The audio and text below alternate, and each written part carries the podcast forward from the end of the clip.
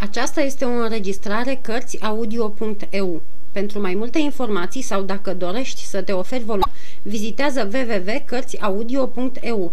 Toate înregistrările Cărțiaudio.eu sunt de domeniu public. Capitolul 6. Hârtiile capitanului Am mers călare tot drumul până la locuința doctorului Livsi.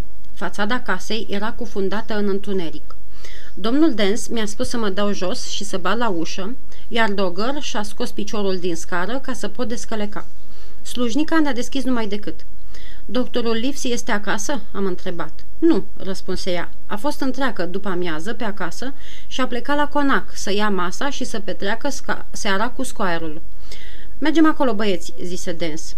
De asta dată, distanța nefiind mare, n-am mai încălecat și am luat o fuguța la picior, ținându-mă de cureaua scării lui Dogger, până la căsuța portarului de la intrare și tot așa, de-a lungul aleii desfrunzite și scăldate în lumina lunii, pe marginile căreia, de o parte și de alta, se înșirau dependințele conacului în mijlocul unor întinse și străvechi grădini.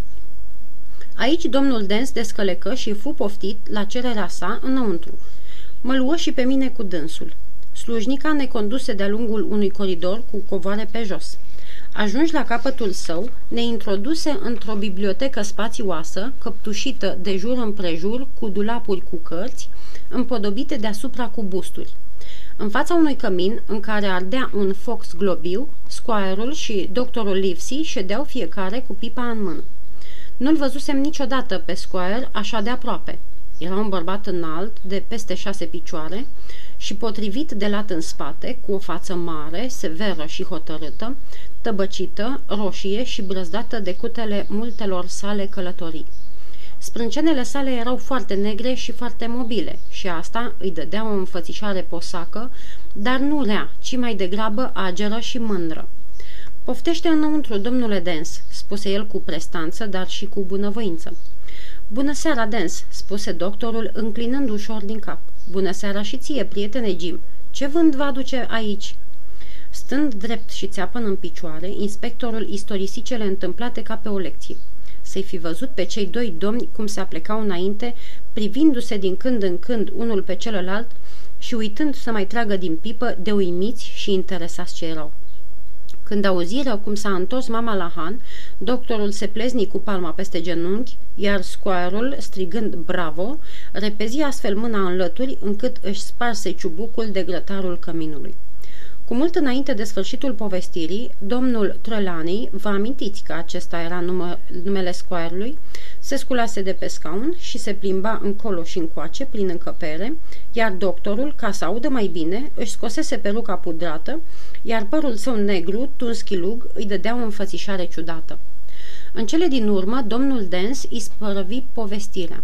Domnule Dens, spuse scoarul, ești un om de ispravă cât despre faptul că ai trecut cu calul peste nelegiuitul acela, socot că bine ai făcut. E ca și cum ai fi strivit un gândac. Iar tânărul acesta, Hawkins, este, după cum văd, un băiat curajos. Hawkins, vrei să sun din clopoțelul acela? Domnului Dens nu i-ar prinde rău o gură de bere. Și zi așa, Jim, spuse doctorul, ai la tine lucrul acela după care umblau ei? Iată-l, domnule, îi spusei întinzându-i pachetul învelit în pânză ceruită. Doctorul îl suci și îl învârti pe toate fețele ca și cum ar fi fost nerăbdător să-l desfacă, dar se stăpâni și îl băgă liniștit în buzunarul jachetei. Square, zise el, domnul Dens, după ce își va bea berea, va trebui să se întoarcă la slujba lui. Pe Jim Hawkins însă mă gândesc să-l culc la mine și îți cer învoirea să-i dau să mănânce o bucată de pateu rece. Te rog, Lipsy, spuse Square-ul. Hawkins merită ceva și mai bun decât pateu rece. Mi s-a pus deci, pe o măsuță alăturată, un bucățoi de plăcintă cu carne de porumbel, din care am început să înfulec, căci mi-era o foame de lup. În timpul acesta, squire și Livesey nu mai conteneau să-l felicite pe domnul Dens, care în cele din urmă plecă. Ei, Square, spuse doctorul. Ei, Livesey, spuse și Squire-ul, amândoi într-un singur glas. Iau încet, râse doctorul, să le luăm la rând. De Flint ăsta presupun că ai mai auzit.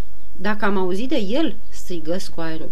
Mă întreb dacă am auzit de el. A fost cel mai sângeros spirat din câți au existat vreodată pe fața mărilor. Vestitul barbă neagră era un țânc pe lângă Flint. Spaniolii se temeau într-atât de el, că drept să spun, domnule, uneori mă simțeam mândru că e englez. I-am văzut cu ochii mei pânzele catargelor în largul Trinidadului și bețivanul acela fricos, pe vasul căruia călătoream, a făcut repede-repede cale întoarsă la Port of Spain. Așa-i, reluă doctorul, și eu am auzit de el în Anglia. Întrebarea a avut el chiar așa de mulți bani? Și încă ce bani?" strigă scoarul. N-ai auzit? După ce crezi că umblă mișei ăștia decât după bani? Ce le mai drag decât banii? Pentru că pentru altceva și-ar pune în de pielea lor spurcată, dacă nu pentru bani? Asta o să aflăm îndată, continuă doctorul. Dar când de încingi dumneata la vorbă și când începi cu exclamațiile, nici că mai poate omul să spună ceva. Uite ce aș vrea să știu. Presupunând că am aici, în buzunar, indicația locului unde Flint și-a ascuns comoara, la cât s-o că s-a ridicat comoara asta? La cât s-a ridicat? strigă scoarul. Se ridică la atâta încât, dacă ai indicația de care spui, tocmesc numai decât o corabie la Bristol, te iau pe dumneata și pe Hawkins și o pornesc după comoară, chiar dacă ar trebui să o caut un an de zile. Foarte bine, zise doctorul. Haidem acum, cu voia lui Jim, să desfacem pachetul. Și zicând aceasta, îl și puse în fața lui pe masă. Pachetul avea muchiile cusute, așa că doctorul trebuie să cotrobăiască prin trusa lui cu instrumente și să-l taie cu o foarfecă de chirurgie. Înăuntru se aflau două lucruri, un carnet și o hârtie sigilată. Să cercetăm mai întâi catastiful, spuse doctorul. Pe când îl deschidea, scoarul și cu mine ne uitam peste umărul său, căci doctorul Livsi îmi făcuse semn să mă ridic de la măsuța unde mâncasem, ca să mă bucur și eu luând parte la distracția cercetării. Pe prima pagină nu erau decât niște frânturi de frază, cum măzgălește cineva cu condeiul când n-are ce face. Una era chiar fraza tatuată. Billy Bones e năzdrăvan. Apoi altele. D.W. Bones secund. S-a isprăvit romul. La palma chei a luat-o. Și alte crâmpeie, îndeopște, cuvinte trunchiate și fără noimă. Nu mă puteam împiedica să mă întreb. Cine a luat-o și ce a luat? Încuțit în spate de bună seamă. Nu prea avem ce afla de aici, spuse doctorul Livsi, întorcând foile mai departe. Următoarele 10 sau 11 pagini erau umplute cu o ciudată înșiruire de însemnări. La un capăt al rândului era înscrisă o dată, iar la celălalt o sumă de bani, ca în registrele cu socoteli. Însă, în loc de lămuriri, figurau între ele niște cruci, al căror număr varia – de pildă, la 12 iunie 1745 reieșea limpede că o sumă de 70 de lire englezești era plătită cuiva, numai că, în loc de explicație, se înșirau șase cruci. Totuși, în unele cazuri, era adăugat și numele vreunui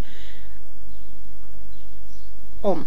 De pildă, în largul Caracasului, ori numai o însemnare a latitudinii unui loc bună oară 62 de grade și 17 minute și 20 de secunde, 19 grade, 2 minute și 40 de secunde. Aceste conturi ciudate se întindeau pe o perioadă de aproape 20 de ani, intrările devenind cu timpul din ce în ce mai mari pentru ca, la sfârșit, să se facă un bilanț, rezultând din 5 sau 6 adunări greșite la care erau adăugate cuvintele. Fișicul lui Bons. N-are nici cap, nici coadă, spuse doctorul Livsi. E totuși limpede ca lumina zilei, strigă scoarul. Asta e condica de socoteli a căpcăunului. Crucile înlocuiesc numele vaselor pe care le-a scufundat sau ale orașelor pe care le-a prădat. Sumele arată partea cuvenită piratului care, ca să se descurce din încălceala socotelilor, a adăugat din când în când câte o lămurire, în largul Caracasului, de pildă. Acolo se vede treaba, au atacat vreo corabie nefericită. Dumnezeu să aibă milă de sufletele nefericiților ălora care se aflau pe vasul prefăcut de mult în mărgean. Ai dreptate, spuse doctorul. Uite ce înseamnă să fii om umblat. Așa este. Cu cât înainta în grad și câștigul creștea. Nu mai găsiră altceva în catastif decât niște însemnări de poziții nautice scrise pe foile albe de la sfârșit și o tabelă de echivalare a monedelor engleze, franceze și spaniole. Om socotit, observă doctorul. Greu l-ar fi putut păcăli cineva. Să ne uităm acum la cealaltă, spuse scoarul. Hârtia era pecetluită în mai multe locuri cu un degetar în loc de sigiliu. pe semne cu degetarul pe care l-am găsit în buzunarul capitanului. Doctorul rupse cu băgare de seamă pecețile și scoase la iveală harta unei insule cu latitudini, longitudini, sondaje, nume de dealuri, de golfuri și canale naturale și cu toate amănuntele trebuitoare pentru a ancora fără grijă la țărmul ei. Era o insulă cam de 9 mile lungime și 5 lățime. Semăna grozav cu un balaur gras ridicat în picioare și avea două porturi bine ocrotite între o limbă de uscat și o măgură în partea de mijloc, denumită oceanul. Se aflau acolo și niște însemnări făcute mai de curând, dar ceea ce sărea în ochi erau trei cruci cu cerneală roșie, două în piatra de miază noapte a insulei și una spre sud-vest. Lângă aceasta din urmă, cu aceeași cerneală roșie, însă cu o scriere mai măruntă și mai îngrijită, vădit alta decât slova tremurată a capitanului, erau notate cuvintele. Grosul comorii e aici. Pe dosul hârtiei, aceeași mână scrisese următoarele îndrumări. Copac înalt, grumazul oceanului, linia de direcție nord, de la nord-nord-est. Insula scheletului, est-sud-est, pe la est. 10 picioare. Lingourile de argint în ascunzătoarea de la nord, aflată către estul măgurii, la 10 stânjeni sud de stânca neagră, când stai cu fața la ea. Armele, lesne de găsit, sub drâmbul de nisip, nord, direcția nord de capul canalului, către est și un cart nord. JF. Asta era tot. Dar aceste laconice indicații, de neînțeles pentru mine, i-au umplut de bucurie pe Squire și pe doctorul Livesey. Livesey, spuse scoarul, ai să te lași acum de prăpădita dumitale de meserie? Mâine plec la Bristol. În trei săptămâni. Ce zic trei săptămâni? În două săptămâni, în zece zile, vom avea cel mai frumos vas, domnule, și cel mai faimos echipaj din Anglia. Pe Hawkins îl luăm ca sufragiu. Ai să fii un sufragiu grozav, Hawkins. Dumneata, Livesey, vei fi medicul vasului. Amiralul Redruth, Joyce și Hunter vin cu noi. Prevăd că o să avem vânturi prielnice, călătorie ușoară și nimic nu o să ne poată împiedica să descoperim insula și comoara. O să avem bani, să ne scăldăm în ei, nu alta, să ia zvârli pe fereastră, când ți-o pofti inima, mâine și în vecii vecilor. Trinani, îl întrerupse doctorul, primesc să merg cu dumneata. Și pentru băiețașul ăsta, pentru Jim, mă pun chezaș că va face cinste expediției pe care o întreprindem. De un singur om mi-e teamă. De cine?" strigă scoarul. De câine negru? Hai, zi pe nume, domnule." De dumneata mi-e frică," răspunse doctorul. De dumneata, fiindcă nu știi să sigura. Noi nu suntem singurii care am aflat de existența acestor hârtii. Procleții care au atacat hanul în seara asta, lacomi și înverșunați cum sunt, ca și cei de pe Cater, și încă mulți alții despre care cutez să cred că nu-s departe de aici, toți ca unul, nu se vor lăsa opriți de nimic ca să pună mâna pe bani. Niciunul dintre noi nu trebuie să rămână singur până la îmbarcare. Deocamdată îl iau pe Jim cu mine. Dumneata, ia pe Joyce și pe Hunter și duceți-vă la Bristol. Dar băgați de seamă, nimeni nu suflă o vorbă despre descoperirea noastră. Lipsy, spuse scoarul, dumneata ai întotdeauna dreptate. Voi fi mut ca un mormânt.